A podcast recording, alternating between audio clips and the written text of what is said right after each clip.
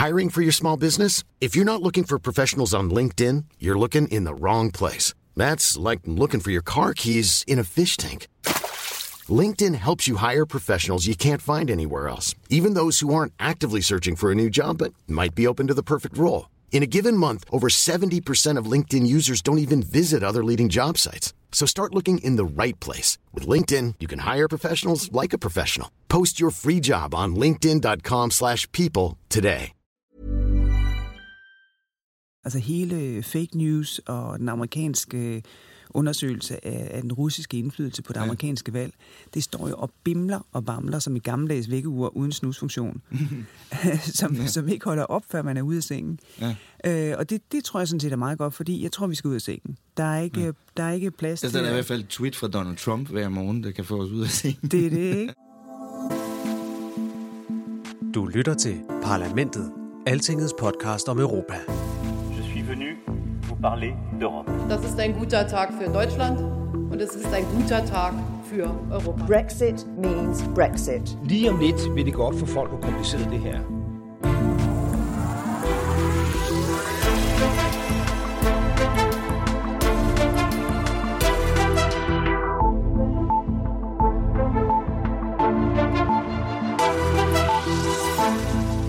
og velkommen her til Parlamentet. Jeg hedder Thomas Lauritsen, og jeg har altså lige en spændende samtale, jeg gerne vil dele med dig, inden du tænder juletræet og smider din flæskesteg eller din anden steg, eller hvad det nu er, i ovnen. Ja, ja, jeg ved godt, at der kun er et par dage til juleaften, og jeg mangler også selv at købe et par julegaver. Men først har jeg altså lige en gave til dig og det er en god snak med vores EU-kommissær, Margrethe Vestager. Hun er jo konkurrencekommissær, og hun gik på juleferie med endnu et ordentligt slag i bolledejen til alle de store multinationale selskaber, der er blevet lidt for dygtige til at undgå at betale skat. Den her gang var det den svenske møbelgigant IKEA, der fik et rap over nallerne. Vestager og hendes eksperter anklager myndighederne i Holland for at have lavet IKEA slippe af sted med at betale alt for lidt i skat i overvis. Måske det helt op til 7,5 milliard kroner, som det store firma har undgået at betale ved at flytte penge rundt mellem Holland, Luxembourg og Liechtenstein.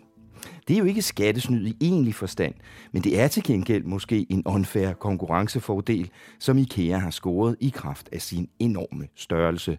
Ligesom mange andre af verdens største virksomheder gør det gang på gang.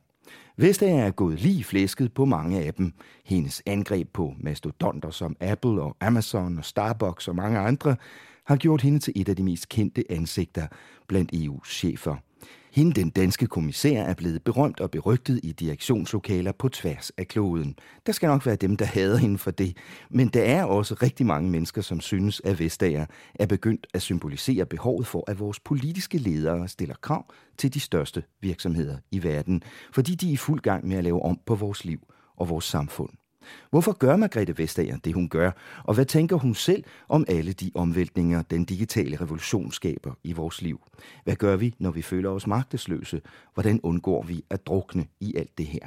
Det har jeg talt med vores kommissær om, og det kom der en næsten sådan lidt eksistentiel snak ud af lige her i juledagene. For det er noget, vi alle sammen har brug for at tænke over det her. Også Margrethe Vestager, opdagede jeg. Det handler slet ikke kun om penge og regler. Det handler om den måde, vi lever på, og hvad det er for et fællesskab, vi lever i. Og når ja, så spurgte jeg hende selvfølgelig også, om hun skal være formand for kommissionen, sådan som nogen i rygtemaskinen synes. Det lovede jeg jo at gøre i min første podcast. Så det begynder vi med. Hør her, og god fornøjelse.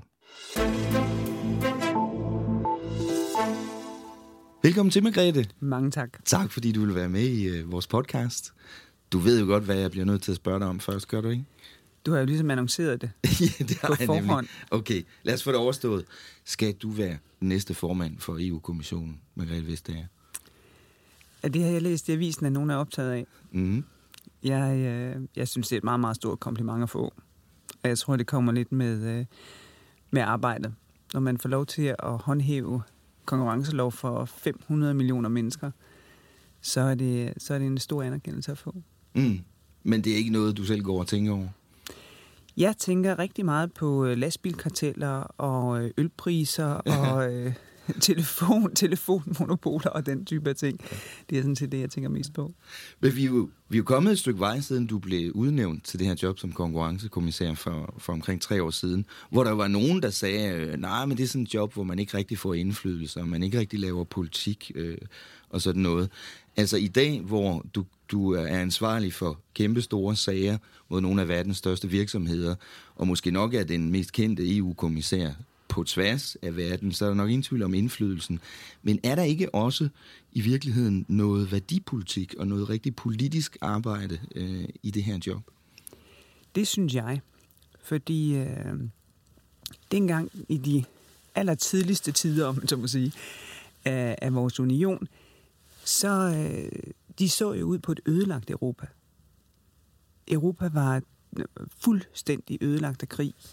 Der er sket de værste ting, der har sket i, i menneskehedens historie. Og så prøvede de at finde ud af, hvordan, hvordan skal vi forhindre, at det sker igen? Og så sagde de, at der, der er mange ting, der skal ske på samme tid. Men det skal også være en hjælp, at, øh, at vi handler med hinanden på en færre og ordentlig måde.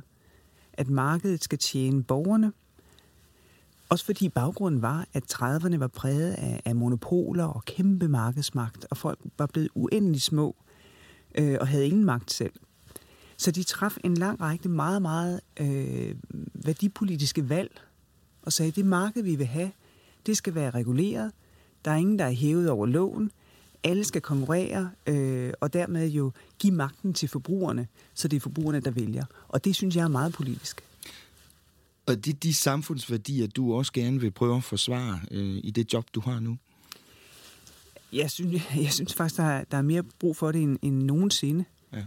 At vi som, øh, som borgere oplever, at vi har en, øh, en færre chance. Altså, der er jo ikke nogen garantier i ens liv, men at man har bare en færre chance for at drive det til noget, øh, stifte familie, leve et liv med venner og kunne forsørge sig selv – og så skal vores samfund jo være sådan et samfund, hvor det kan lade sig gøre. Og der spiller det, jeg har fået lov til at lave, øh, det spiller en, en, en lille rolle i det. Ja. Betyder det, det skal vi måske lige få på plads, betyder det, at der er politiske overvejelser i de øh, statsstøtte- og konkurrencesager, øh, som du laver? Fordi det er du også blevet beskyldt for nogle gange. Det er der ikke. Øh, og det er der slet ikke plads til. Mm. Fordi øh, både når vi arbejder med sagerne, så har vi både uafhængig rådgivning fra vores cheføkonom, og vi har rådgivning fra, fra vores juridiske tjeneste, som skal føre sagerne, hvis en beslutning den bliver anket, og det gør de næsten altid, øh, sådan at der bliver en retssag bagefter. Og, øh, og det vil sige, både i vores processer er vi uden partipolitik, og når vi når til, øh, til domstolen, altså domstolen er jo ligeglad. Den vil jo køre om partipolitik, eller mavefornemmelser, eller hvad følte man der. Den vil have sagens fakta, bevisets stilling, hvad er retspraksis, hvad siger loven. Mm. Hvor er det så, det bliver et pol- vigtigt politisk øh, valg øh, at køre de her statsstøttesager og konkurrencesager? Hvordan er det? Kan du prøve at forklare, hvorfor det er vigtigt for værdierne i vores samfund, at vi, øh, at vi sørger for, øh, at reglerne, spillereglerne bliver overholdt? Altså, hvis man for eksempel tager skattesagerne, øh, altså som sagt allerede der helt tilbage for, øh, for over 60 år siden, der sagde de, vi er både interesseret i, hvordan øh, virksomheder kan ødelægge det over for hinanden, men vi er faktisk også interesseret i, hvad der sker, hvis, øh, hvis en regering går ind og ligesom vælger side. Fordi så kommer konkurrencen til at handle om, hvem har det, det tætteste forhold til en regering. Så kommer konkurrencen til at handle om, hvem får det største tilskud, det største subsidie. Og øh, vi er nu igennem en periode, hvor folk jo har set, altså, der har, det har virkelig været en hård periode for mange mennesker. Ja. I nogle lande, der er de offentlige ansattes lønninger sat ned med både 10 og 15 procent. Øh, pensionsalder er sat op, pension er sat ned, momsen er sat op, skatten er sat op. Borgerne har virkelig været igennem en hård periode. Og så har man selvfølgelig som borger den forventning, at det ikke kun er mange virksomheder, der bidrager til det fælles, men at alle bidrager til det fælles. Og derudover, når nu der er mange virksomheder, som betaler deres skat, øh, fordi de jo heldigvis øh, er begyndt at tjene penge igen, så må man jo også kunne forvente, at alle virksomheder betaler deres skat. Mm, også de største. Også de største. Ja. Og det er faktisk sådan, at vi kan se, at det er som, som regel dem, der i højere grad snor sig. Altså det er små og mellemstore virksomheder, som betaler skatten, som skaber arbejdspladserne, som tager lærlingen med ombord, Øh, og derfor så jeg synes jeg også, det er vigtigt at vise, at der er ikke nogen, der er hævet over loven. Ja. Der er ikke nogen, der er hævet over at bidrage til det samfund, hvor de faktisk tjener deres penge. Ja. Fordi man kan køre på vejene og bruge internettet og hyre folk, som er veluddannede. Alt det, der hører til et samfund. Ja. Ja, fordi vi er jo også i en situation, øh, hvor, som, som du siger, det måske er blevet endnu vigtigere at sørge for, at spillereglerne bliver overholdt. Fordi vi lever i en tidsalder, hvor vores samfund ændrer sig lynhurtigt, mm. og vores livsform ændrer sig lynhurtigt. Altså, øh, alle de her nye, store multinationale virksomheder øh, ændrer vores liv. Airbnb rammer hotelbranchen, Uber rammer taxibranchen, Facebook og Twitter rammer mediebranchen osv., og det, det, det er som om, at det skaber nogle store omvæltninger i vores samfund meget hurtigt lige nu. Ser du også det? Jeg synes, det er... Øh, det, nogle gange kan det godt være svært at følge med. Ja. Fordi det, der sker, det er, at, at virksomheder koncentrerer sig. De bliver større og større. Og vi taler selvfølgelig meget om, øh, om Googles dominerende stilling og Facebook, der fylder så meget. Alle de her øh, virksomheder, som er født digitalt, og som er vokset sig gigantiske. Men også når det kommer til øh, frø til, til en landmand, altså sædekorn, øh, de pesticider, han skal bruge, cement, øh, mange fødevarer er også mega store virksomheder. Så altså rundt omkring os som, som en lille borger, der har vi gigantiske virksomheder. Og så digitaliseres alting. Øh, og det gælder også landbrug, transport, sundhed, selvfølgelig vores kommunikation, øh, vores demokrati øh, i meget vid udstrækning også. Og så kan man godt komme til at føle sig lille, Ja. og uden nogen form for kontrol Ja. over, hvad der foregår. Og magtesløs. Også det. Og problemet med magtesløshed, det er jo, at det kan føre til frustration, og det kan føre til vrede. Og, og det er altså ikke altid det, der gør, at man faktisk får kontrol over tingene. Mm. Ja. Tror du, vi mangler redskaber? Øh, og når jeg siger vi, så mener jeg vores samfund øh, og vores styreformer og regeringer i øjeblikket til at håndtere den her revolution af vores liv og vores samfundsform, som sker i øjeblikket. Altså, vi, vi skal i hvert fald samle kræfterne. Fordi øh, det enkelte land er meget lille i forhold til nogle af de her virksomheder. Det er det ene. Og det andet, det er, at vi mangler jo redskaber, fordi vi kan jo se, at, øh, at nogle af dem, de, de synes måske ikke, at de har den samme forpligtelse til at betale skat. Øh, jeg synes selv, det er fantastisk med nye måder at drive virksomhed på. At man i højere grad kan dele de ressourcer, vi har. Det være sig en bil, eller en bolig, eller alt muligt andet. Men det kan jo ikke være sådan, at, at man så ikke betaler skat. Mm. At man ikke forsikrer sine kunder. At man ikke sørger for, at man spiller den rolle, som en virksomhed skal spille i et samfund, som jo er grundlaget for, at man kan skabe et overskud. Mm. Ja, fordi man kan godt nogle gange som almindelig borger øh, få sådan en fornemmelse af, at vi er på vej ind i en tidsalder, hvor det ikke er politikerne og regeringerne, der, der, der styrer, tager beslutninger mere. Øh, det, er de store, det er de største selskaber. Det, det, der er selvfølgelig et græn af sandhed i det, men, men jo også kun et græn af sandhed i det, fordi også de store virksomheder har brug for, at der er samfund. Hvis ikke der er, hvis ikke der er infrastruktur, så bliver der ikke nogen selvkørende biler. Øh, hvis, ikke der er, øh, hvis ikke der er infrastruktur og, og mobilnet og, og alt muligt andet, så kan man ikke drive sin forretning. Øh, heller ikke, hvis man er en af de mest moderne tech-virksomheder. Så, så der, der er nogle ting, som skal være på plads, og de skabes i vores, øh, i vores demokrati, hvor lovene de bliver vedtaget. Det er dem, der stiller, sætter spillereglerne stadigvæk. Det, der så er opgaven, det er jo så for, at det bliver til virkelighed. Ja. At der er nogen, der håndhæver det og siger, her til jeg ikke længere. Mm. Og det gør du så, blandt andet. Det gør jeg så på mit område, ja. Ja. Øh, har du indtryk af, øh, både når du er, rejser rundt her i Europa, men også når du er i USA for eksempel, at der er en, en bevidsthed, om, en stigende bevidsthed om det her blandt folk? At vi måske er på vej fra et sted, hvor alt, hvad der var nyt og teknologi, og jo større, jo bedre, jo hurtigere, jo bedre, øh, var, var fantastisk, til en periode, hvor vi begynder at reflektere over, lidt mere over, hvad det gør ved vores liv og vores samfund. Og stille nogle krav til de her virksomheder. Det, det tror jeg faktisk meget, altså du, det tror jeg virkelig, du har ret i. Uh, altså hele fake news og den amerikanske undersøgelse af, af den russiske indflydelse på det Ja. amerikanske valg, det står jo og bimler og bamler som i gammeldags vækkeur uden snusfunktion, som, ja. som ikke holder op, før man er ude af sengen. Ja. Øh, og det, det tror jeg sådan set er meget godt, fordi jeg tror, vi skal ud af sengen. Der er ikke, ja. der er ikke plads Altså, der er i hvert fald et tweet fra Donald Trump hver morgen, der kan få os ud af sengen. Det er det, ikke? øhm, men, men måske er det fordi, at nu er, er øh, digitaliseringen, nu er den modnet så meget, så vi begynder at kunne se, jamen, hvad er så ulemperne? Hvad er skadevirkningerne? Hvad er det, der, der så også begynder at true vores sikkerhed? Og grunden til, at det er helt afgørende at tage, tage grundigt fat i det, det er jo, at hvis vi ikke får styr på det negative, så bliver vi, øh, det kan jeg i hvert fald mærke på mig selv, så bliver man mere skeptisk over for alle de fordele, der er. Ja. Og det er jo, det er jo fantastisk, hvad man kan nu. Øh, man kan finde, øh, finde behandling til de mest sjældne kræftformer. Øh, man kan få trafik til at glide på en bedre måde. Man kan selv øh, finde øh, flyforbindelser, hvor man før var afhængig af nogle andre gjort. Der ligger rigtig meget frihed Mm. øh, i noget af det her. Men der ligger så også rigtig meget øh, usikkerhed, øh, hvis ikke vi får styr på det. Ja, fordi vi forstår ikke rigtigt, hvordan det fungerer. Vi er ikke helt sikre på, hvad det er for nogle rettigheder, vi, vi giver fra os til de her store tech-selskaber, for eksempel. Nej, altså jeg, jeg tror efterhånden, så er folk blevet klar over, at der er ikke, der er ikke noget, der er gratis. Mm. At det kan godt være, at man ikke betaler med, med klingende mønt, men, øh, men så betaler man med information, som andre kan bruge øh, til at lave en forretning ud af. Og, øh, og som de siger, det er sådan lidt som et slogan, at, øh, at du er selv produktet. Det er sådan set det, det er dig selv, det handler om.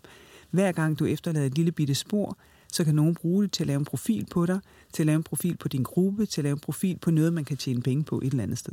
Mm. Det tror jeg er, øh, er, er meget godt at blive klar over det. Fordi jeg tror, vi har været igennem en periode, hvor det hele så, jamen alt er åbent, alt er gratis, jeg kan, jeg kan noget helt andet, end jeg kunne før. Øh, måske uden helt at blive klar over, at det har konsekvenser. Mm. Der er nogen, der følger dig. Der er nogen, der ved meget mere om dig nogle gange, end du selv gør. Eller i hvert fald, tror jeg, man vil håbe, ens mor gør. Mm. Øh, det virker som om, også som om, at folk, fordi der er den her, den her stigende erkendelse af, hvad det her betyder for vores liv og vores samfund, virker det også nogle gange som om, at der er rigtig mange mennesker, der, der, der ligesom mangler ledere eller politikere, de kan se prøver at gøre noget ved det her. Øh, og der, der synes jeg, det ser ud som om, at du i flere og flere situationer kommer til at fremstå som en form for, for symbol på en politiker, der prøver at sige de her kæmpe virksomheder imod. Øh, mærker du også det? Jeg, jeg synes jo, at, at, at mit job er øh, et virkelig privilegeret arbejde. Fordi det er et, et øh, arbejde, hvor jeg kan handle. Mm. Altså jeg har selv været lovgiver i, øh, i mange år i forskellige roller. Og, øh, og så vedtager man lovgivning, men man har ikke ændret noget som helst. Man har ændret ord på et papir, men det er først, når nogen begynder at gøre noget, at man har været med til at skabe en forandring. Den lovgivning, som, øh, som jeg håndhæver, den er tussegammel. Mm. Øh, fordi det handler om nogle af de samme ting. Det kan vi komme tilbage til, hvis du mm. har lyst. Men, øh, men det betyder, at jeg skal handle. Mm. Og, og jeg kan selv mærke, at jeg har brug for at se folk, de handler. Mm. At de gør noget. At de får ting til at ske. Mm. Fordi der er, jeg har selv den her oplevelse af, at samfundet bevæger sig hurtigt. Øh, og lige så, lige så vigtigt det er at, at drømme og diskutere, så skal man også kunne træffe beslutninger, og man skal også kunne handle på de beslutninger. Mm. Og jeg synes, det er et stort privilegie at få lov til at have et job, hvor det faktisk er det, jeg kan gøre. Vidste du, da du, da du tog det her job som konkurrencekommissær, at, at den her værdirolle øh, ville komme til at spille så, så stor en rolle for, for dig og, og for dit job, at, at du faktisk ville blive også en, et politisk symbol for en hel del mennesker på, på at der er nogen ledere i verden, der, der tør sige de her virksomheder imod? Nej, det tror jeg faktisk ikke, jeg var. Øh, men der er mange ting, jeg er blevet klar over øh, sådan igennem øh, gennem mit arbejdsliv øh, og gennem mit, øh, mit arbejde som politiker. Fordi jeg, jeg tror, jeg kommer egentlig fra sådan en øh, sådan et lidt teknisk, øh, detaljorienteret øh, interesse i, hvordan er tingene skruet sammen, hvordan virker maskinen, til at blive meget mere at sige, jamen maskinen og hvordan den virker, det er bare et redskab. Vi bliver nødt til at kunne sige, hvad det egentlig drejer sig om. Fordi alle mennesker har et liv. Altså børnene skal køres til svømning, og der skal aftensmad på bordet, og der er tusind ting at tage sig af. Og hvis man skal være optaget af, hvad politik handler om, så må det være fordi, vi taler om, hvad er det, vi gerne vil opnå? Hvordan skal det virke? Hvad er, hvad er værdien her? Mm. Og så, så må maskinen øh, blive bragt til at køre af dem, der nu har det arbejde. Hvad er det, der driver dig, når du går på arbejde her i kommissionen hver dag? Hvad er det, der inderst inde gør, at du føler, at det her virkelig er umagen værd? At jeg tror, at, at hver dag, hvor jeg og, og mine mange, mange folk i de forskellige øh, teams får lov at bidrage til, at andre mennesker kan træffe deres egne beslutninger og føler friheden til selv at beslutte, det er en virkelig, virkelig god dag. Mm. Og måske komme væk fra den her magtesløshed, vi talte om tidligere. Ja, fordi magtesløshed, det, jeg tror, det er smitsomt, og, øh, og jeg tror ikke, det gør noget godt for nogen. Det at have bevidstheden om, at jeg træffer beslutninger, og når jeg går ind i en butik, så må de respektere, at hvis ikke jeg synes om kvaliteten af det, de øh, leverer, eller jeg synes, deres service er elendig, så går jeg ind i nabobutikken.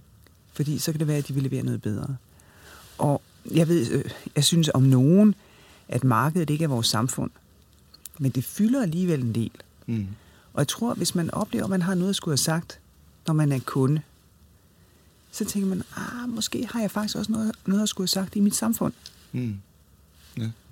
Øh, du prøver at gøre, hvad du kan øh, inden for, for de rammer, du har øh, som konkurrencekommissær, og det har vist sig, at du faktisk kan gøre en hel del. Øh, men der er også grænser for, hvad man kan gøre i den position. Øh, hvad tror du, at øh, EU kunne gøre øh, mere for at forsøge at, at sikre, at vi ikke bliver kørt over af de her kæmpe virksomheder, der i den grad begyndt at dominere verden? Du har fuldstændig ret, fordi øh, jeg tænker tit på, at, at selvom om jeg har fået lov til at arbejde med et, en, en, hvad skal man sige, en fantastisk effektiv hammer i, i form af konkurrencelovgivning, så er det jo ikke alting, der er søm. Og, øh, og det er helt afgørende, at, øh, at det at håndhæve lovgivning, og så det at skabe lovgivning, som, som kan håndtere og forme vores fremtid, at det følges ad. Altså, vi var ingenting, hvis ikke det var for, for fremsynede lovgivere, nogle af mine kolleger, øh, ministre og politikere rundt omkring i medlemslandene, som siger, at det er det her, der skal til, for at vi former vores fremtid. Og noget af det, som, øh, som jeg er optaget af, det har min øh, kollega Pierre Moscovici ansvaret for, nemlig hvordan beskatter man overhovedet digitale virksomheder?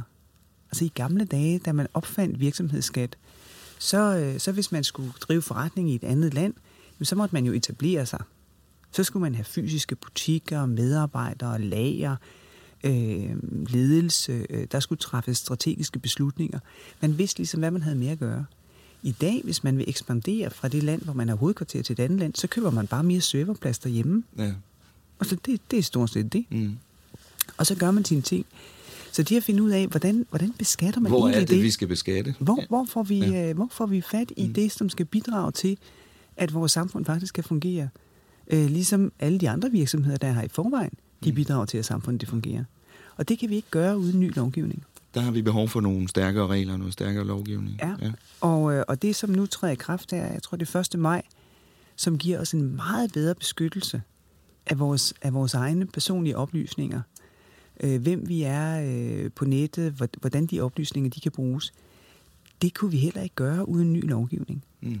Øh, så, der, så der sker virkelig nogle gode ting i øjeblikket, som er med til at forme vores fremtid, så vi ikke ender i sådan et, et øh, magtesløst øh, ingenmandsland, havde jeg nær sagt, fordi der er ingen mennesker, der synes, de kan overskue situationen. Ja. I her i kommissionen kan jo foreslå ting, øh, men det er jo regeringerne, de nationale regeringer, der skal beslutte det. Øh, ser du den vilje i regeringerne til at gå videre her? Ja, på skatteområdet, der er, det, der er det regeringerne selv, fordi der skal være indstemmighed. På mange andre områder, der er vores, øh, vores folkevalg i Europaparlamentet jo også et stort ord, skulle jeg have sagt. Altså, vi har jo udviklet det europæiske demokrati virkelig meget gennem årene. Når det kommer til skatteområdet, øh, så ser der, der er meget større vilje i dag, end der var for fem år siden. Men det går ikke hurtigt. Mm. Altså, der skal stadigvæk, øh, der skal stadigvæk masseres, øh, der skal stadigvæk være, tror jeg, en, øh, en meget stærk interesse for borgerne, for at det kommer til at ske. Fordi ellers er der nogle ting, det er bare nemmere at passere lidt henover og lade stranden, lade sande til et eller andet sted. Mm. Så der skal også være en større bevidsthed i regeringerne rundt omkring om, hvor meget det her faktisk betyder for deres borgere, øh, at, at samfundet er i den øh, rivende udvikling, det er i nu, og så for at beskytte dem.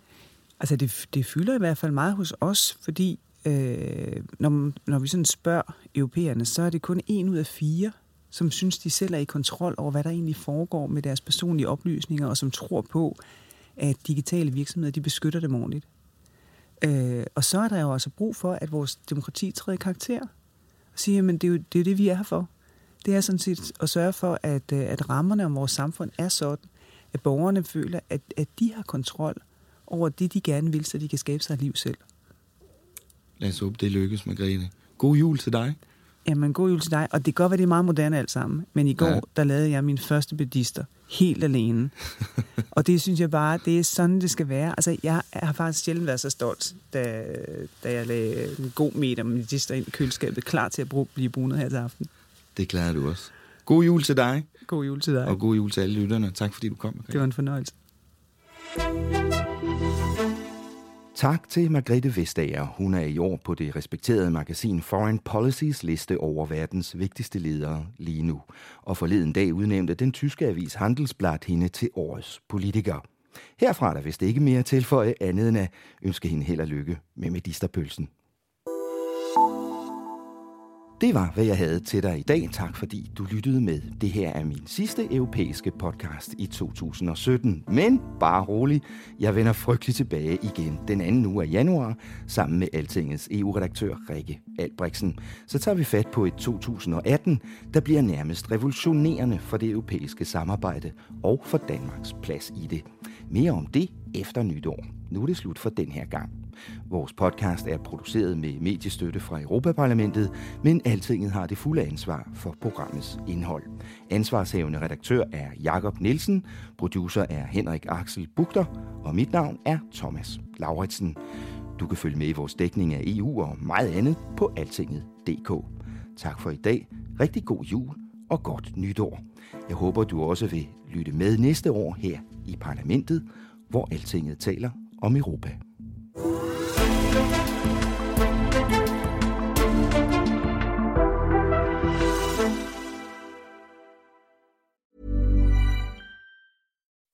When you make decisions for your company, you look for the no-brainers. If you have a lot of mailing to do, stamps.com is the ultimate no-brainer. Use the stamps.com mobile app to mail everything you need to keep your business running with up to 89% off USPS and UPS. Make the same no-brainer decision as over 1 million other businesses with stamps.com. Use code PROGRAM for a special offer. That's stamps.com, code PROGRAM.